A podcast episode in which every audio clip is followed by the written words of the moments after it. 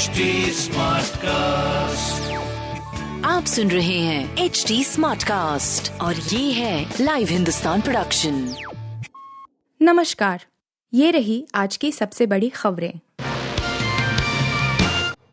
सोनिया गांधी के निजी सचिव पर रेप केस।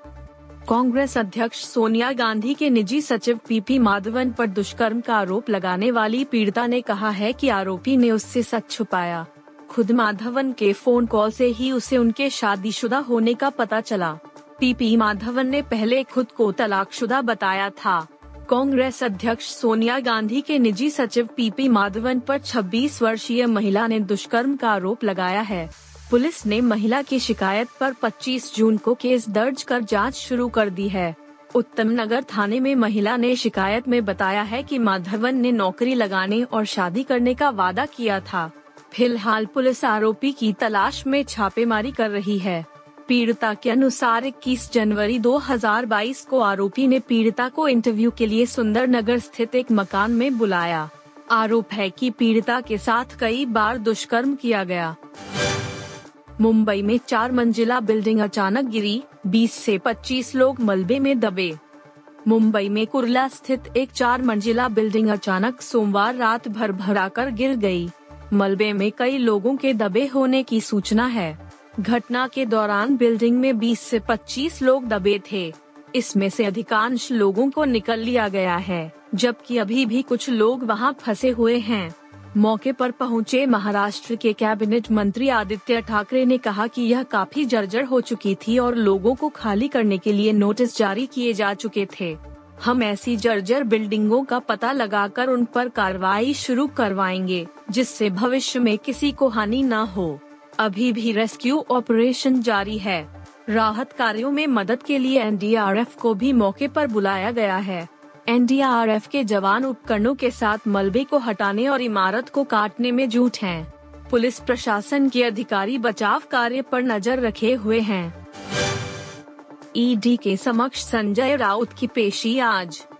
महाराष्ट्र की सियासी जंग हाल फ़िलहाल में खत्म होती नहीं दिख रही है।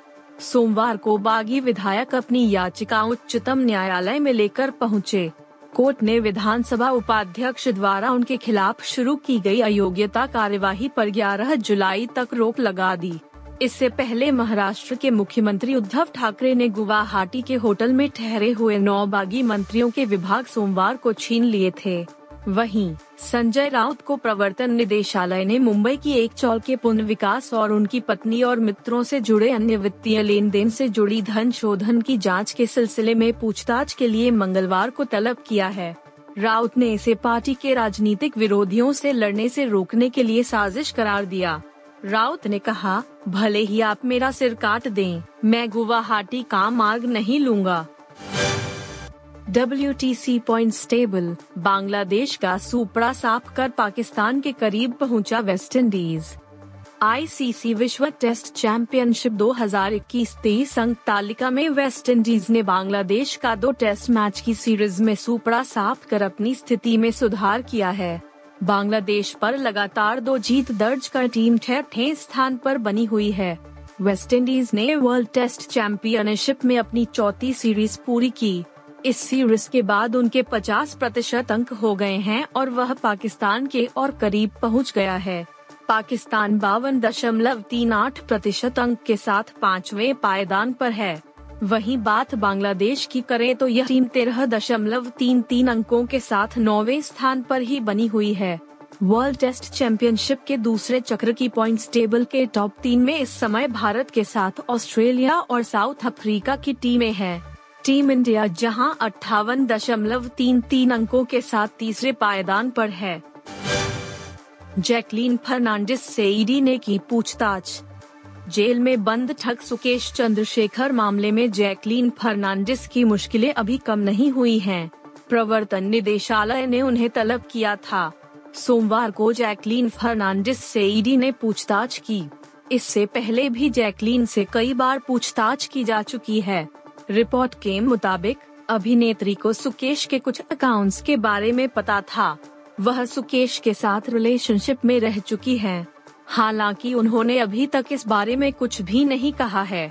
ईडी ने अपनी चार जशीट में कई बड़े खुलासे किए थे। चार जशीट के मुताबिक, सुकेश ने जैकलीन को करोड़ों के गिफ्ट दिए थे। जैकलीन अपना बयान दर्ज कराने के लिए ईडी के मुख्य कार्यालय में पेश हुई। अप्रैल में जाँच एजेंसी ने धन शोधन निवारण अधिनियम 2002 के तहत जैकलीन की सात दशमलव दो सात करोड़ की संपत्ति कुर्क की थी। आप सुन रहे थे हिंदुस्तान का डेली न्यूज़ रैप, जो एच टी स्मार्टकास्ट की एक बीटा संस्करण का हिस्सा है।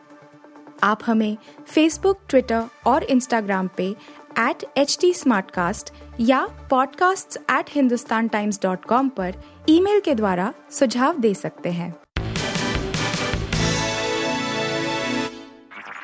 आप सुन रहे हैं एच डी स्मार्ट कास्ट और ये था live Hindustan production H smart Smartcast.